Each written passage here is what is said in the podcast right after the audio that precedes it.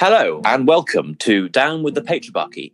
I'm Ben Richards. And I'm Ellie Joho. He's as white and male as they come. And she, well, she isn't.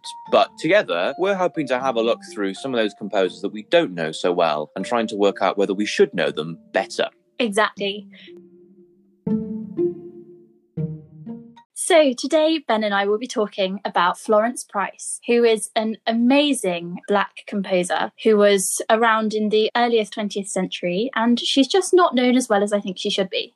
I am actually really interested in Florence Price because in my first year of uni, we looked at her a bit in one of our modules about arguing in music. And I just found her fascinating. She's written some amazing compositions, some brilliant symphonies, and some amazing, not rhapsodies, but fantasies for the piano that are just so hauntingly beautiful. And she incorporates African American spirituals into her work, and ones that she hasn't incorporated, she kind of makes up her own.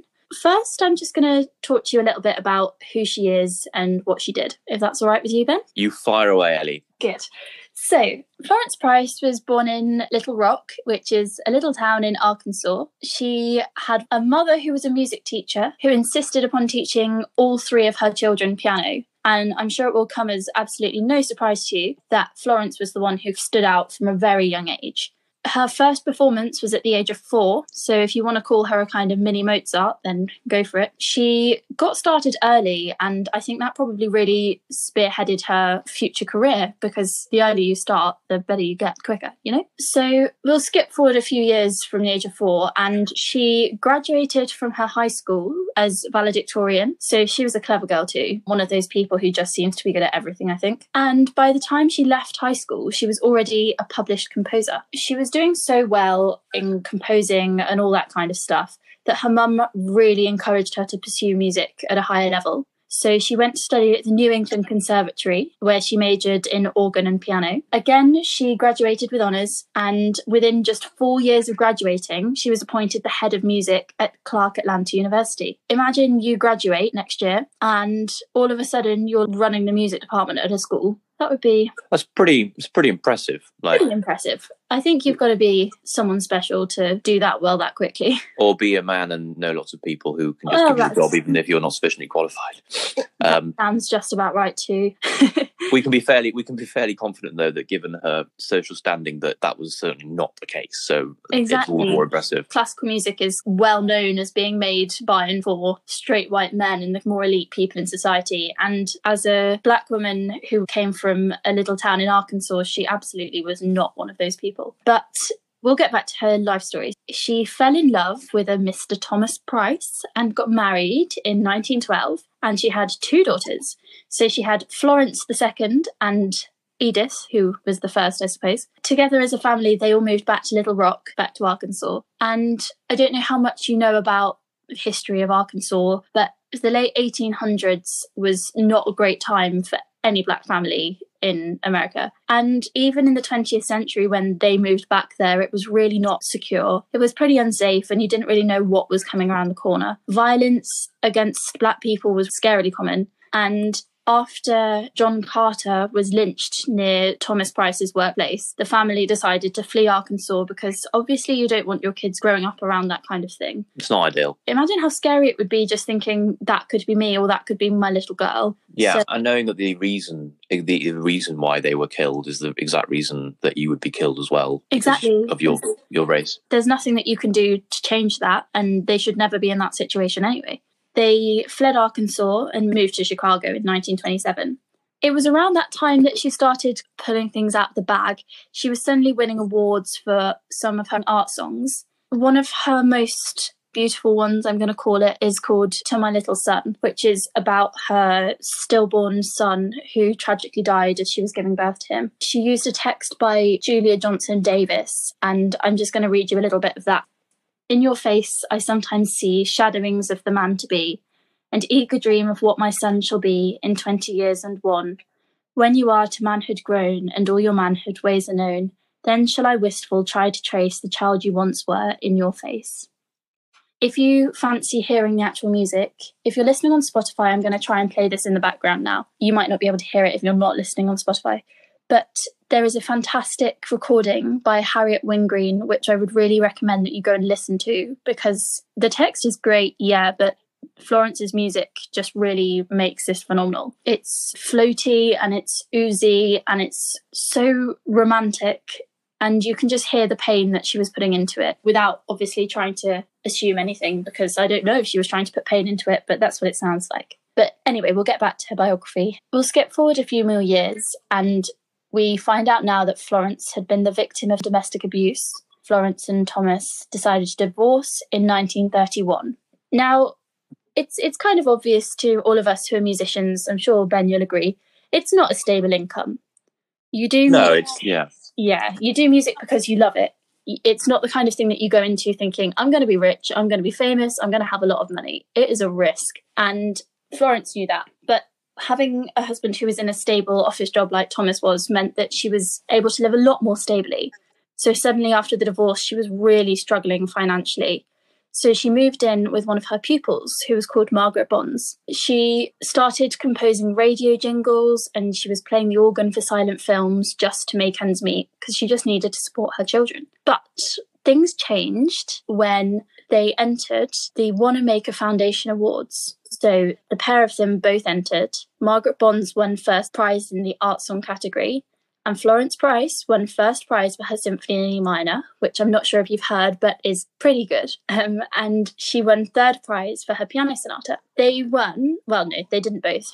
Florence won a £500 cash prize, which in the early 20th century was a lot of money. But that is a hell of a lot of money, actually. It was a hell of a lot of money.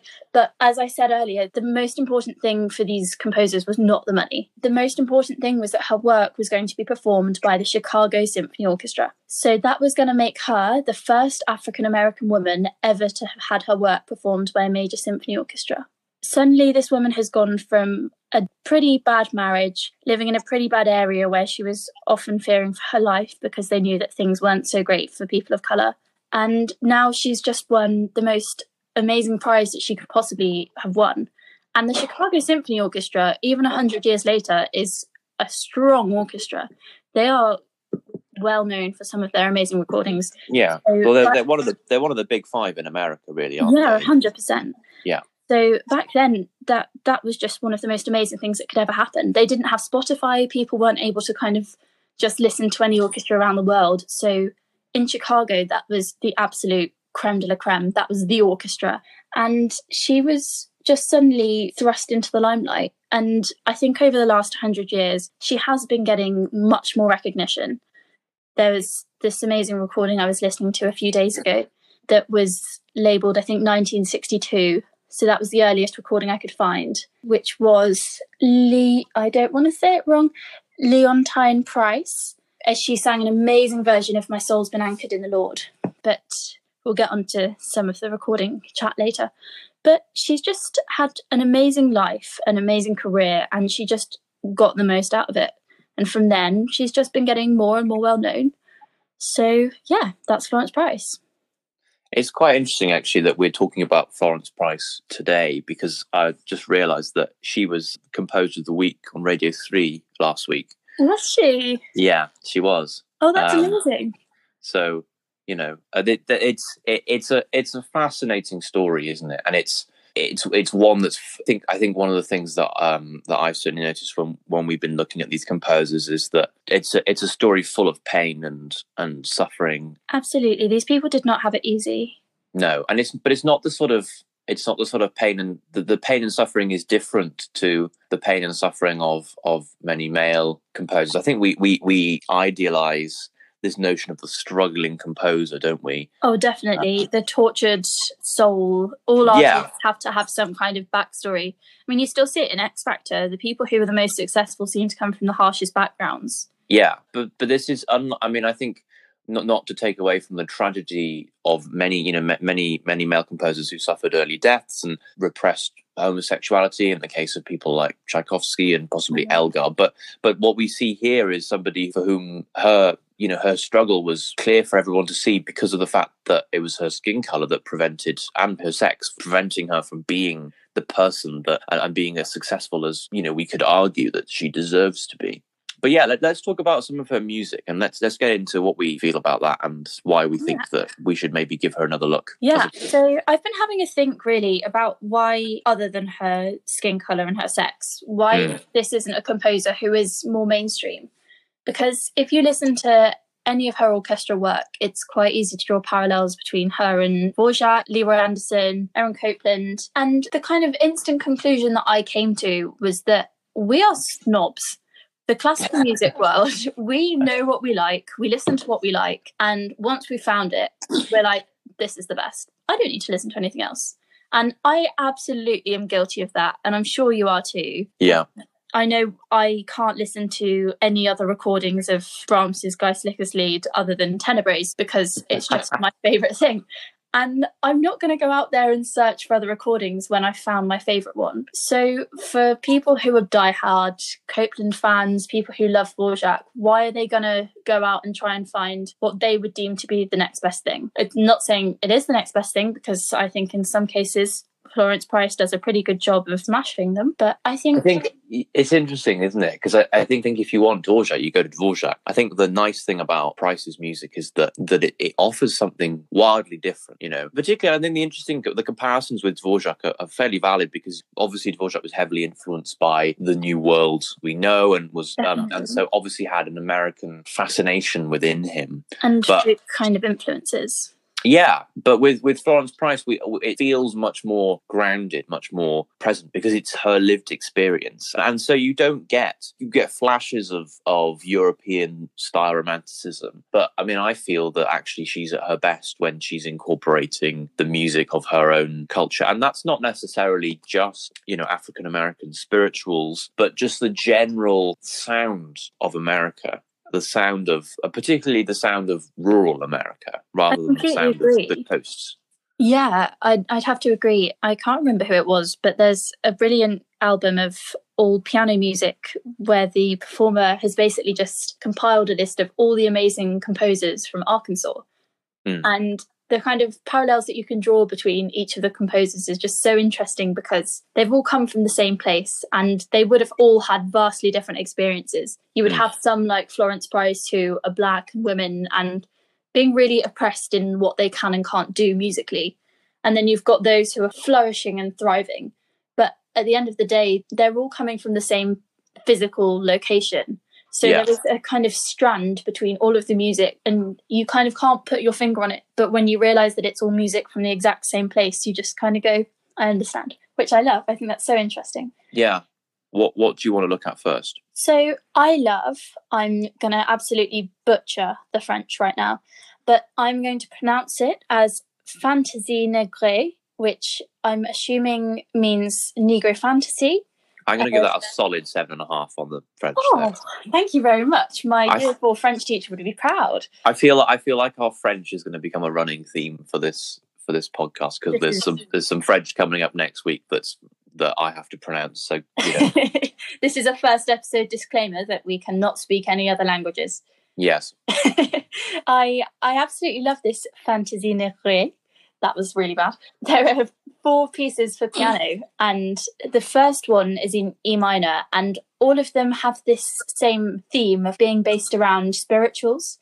Mm. And whilst number one is based on an actual spiritual, in the others, she incorporates pre existing kind of African American folk tunes, but also invents her own, which I think is really interesting. Obviously, when thinking about spirituals, they came from the people.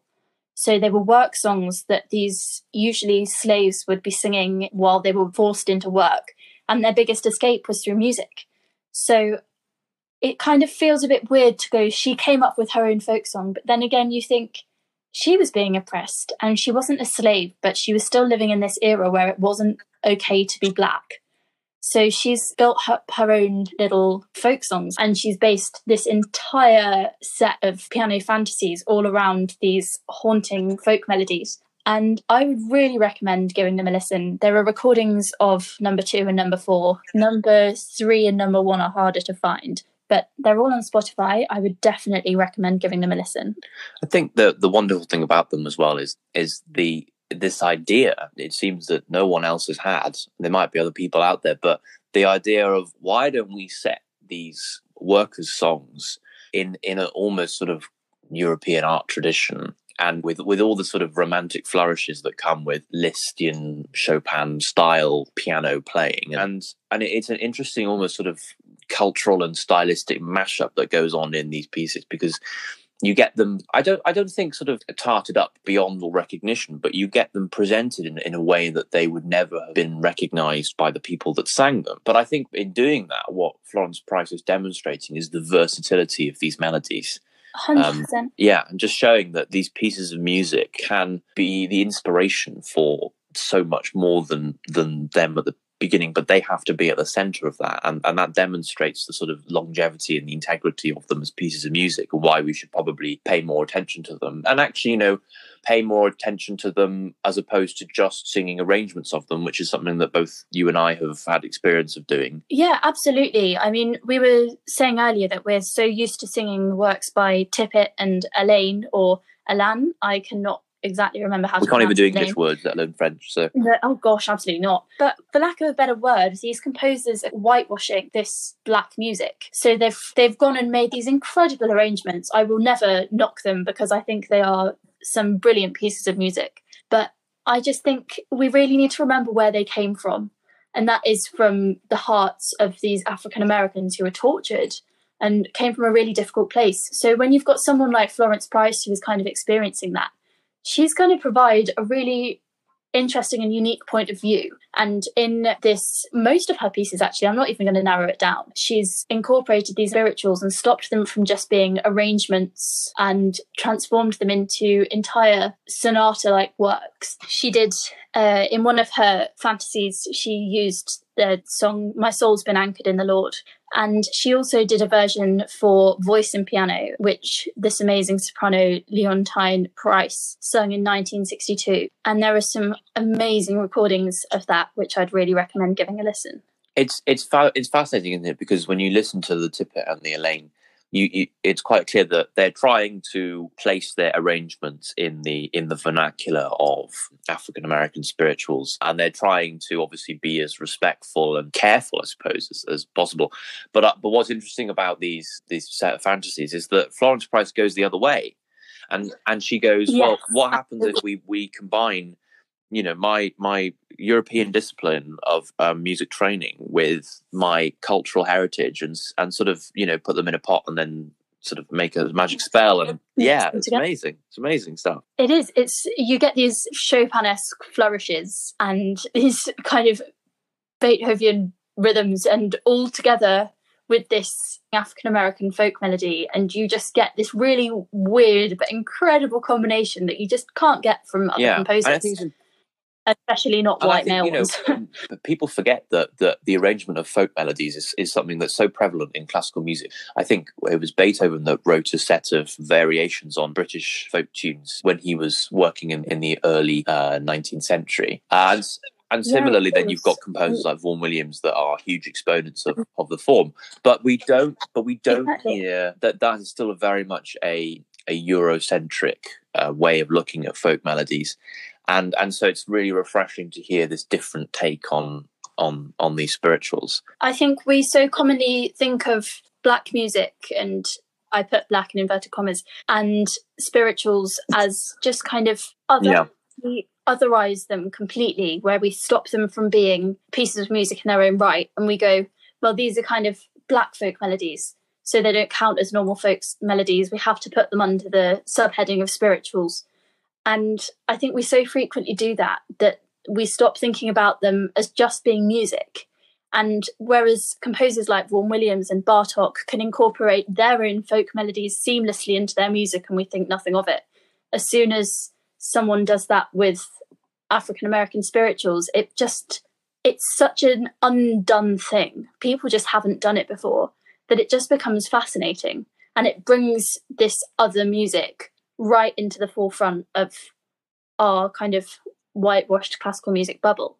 And I think that's so Yeah. important and so interesting. i think to look that one of the you one of the questions you were asking earlier about you know why is it that we don't know florence price's music and i think one of the things that i've noticed and this i think we'll notice as a trend as we go through this this podcast is that a lot of her music is some of her music is is quite heavy, but some of her music is quite light-hearted, and that is often an excuse for critics to pan music. And I'm particularly thinking about the fact that uh, in in her symphonies, uh, I particularly in her first and fourth symphonies, she incorporates a juba dance in the third movement.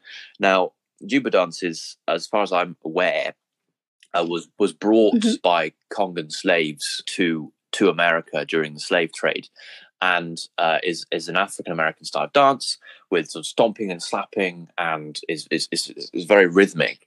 And she takes again, like with the spirituals, she takes this form which is which finds it, its home on the plantations and then puts it in a symphony concert in a, in, in, in a symphony in, in you know in a hall like uh, Birmingham Symphony mm. Hall or Royal Festival Hall in London or wherever you want to put it you know you're, you're taking this music which is this very down to earth you know of of slaves you know not even working class you know you're going well mm. well beyond that into into a completely abhorrent area of the human existence and elevating it to what we would presume to be a white pedestal you know in terms of where where this music is being performed. And it's fascinating that that that she does that because you, you think oh why why is she doing that? But then you think well why why does every white um, romantic composer you know use use a scherzo in the third movement? You know? It's it's it's only exactly. it's only the same isn't it? It's it's just her her tradition uh, version of that of it's, that kind of sort of discourse, isn't it? Really, exactly. It's it's just it's completely revolutioning, uh, revolutionizing um, her own. She's kind of just putting her own mark on a yeah. symphony, which has been exactly this kind of it's like a jelly mold isn't it it's it's it's been kept in this mold yeah. for centuries and she's just gone actually why do we have to do it the way that these white men yeah. have said we do can't I do it my way? And she can, and she has. And I think the fact that it's her second most popular one on Spotify yes. says plenty. Yeah, I think. it's. I mean, the thing is, I mean, if I'm being honest, you know, if you if you're looking for that style of European romantic music, then this is not the right the right place to look for it. And and and and, and I think that you know when when Florence Price does turn to to that style in, in moments of her symphonies, I personally prefer the you know I personally prefer to listen to that music if it was written by Dvorak or Tchaikovsky. However, she does yeah. have this astonishing grasp of melody and she has this ability to sort of capture the sense of both melancholy and also the sense of the great open sky and wide open plains of middle america. She has this ability to combine those two things. And i think what was it earlier? I said sort of like aaron copland and randy newman sort of put put together yeah. um, but then but then added with this extra sort of additional layer of sort of the european romantic tradition kind of underpinning all of it. I completely agree. I think if if you're going to florence price to look for a kind of second version of Dvorak. That's not what you're going to get from her. But you're going to get this really hauntingly beautiful versions of spirituals. And she's done um, Negro folk, folk songs in Counterpoint, which is one of my favourite works by her, in which she kind of barkizes all of these amazing spirituals. You're going to get a completely alternative look at kind of Western classical music with a really beautiful African American twist. So if you're kind of looking for a really interesting hybrid version of the music that you're used to hearing with something completely different that we don't hear, which is classical music by black composers, then I think this is the woman for yeah, you. Yeah, absolutely. I think so. Are we gonna are we gonna swipe left or swipe right in our well, other um, dating apps are available? This is not sponsored by Tinder, but this is now a cultural idiom, isn't it? Swiping left and swiping right, exactly. so we can use it. So let me just remind: swiping right is good. Yeah, I mean, I don't. I don't think either of us really do dating apps. This is just a thing that I thought would appeal to people comes, of our generation, but I'm not well, learning that. It should come as a surprise to, to listeners of this podcast, um, to the four of you who are listening, um, that you know that I'm not on Tinder and Ellie's not on Tinder because she's done, joined at the hip to somebody else. Um, so we, but we hope that swiping right is good, and I would like to firmly swipe right on Florence Price because I, I think so. I, I have to say I went into it thinking, oh, this is probably just going to be derivative Dvorak, and I was surprised to find something it's, completely different. different. So yeah, I'm, I, I, my, yeah. my, my prejudices were overturned, and I'm very glad about that because I actually really enjoyed listening to her music, and I'm going to listen to some more. Good. So podcast one success? yeah, do you think? absolutely. Go and listen to her right now. Don't whatever you're doing. Good. We'll put her on in the background as we leave. If you're listening on Spotify, I'm sure you'll be able to hear it. I'm not sure about anywhere else, but Yeah. we'll find out. Um, so that's all for this week. Um, next week, we're going to be looking at another female composer, this time from France. We're going to be looking at um, uh, Germaine Tailleferre and trying to understand why she is not as highly regarded as some of her French male counterparts. Yeah. So thank you very much for taking the time to listen to us. And Ben, thank you very much for taking the time to listen to me rant at you about this amazing black female composer. It's been a pleasure. Price. I look forward to many more rants from you. Thanks everyone. Thank you very much. See you next week. See you next week. Bye.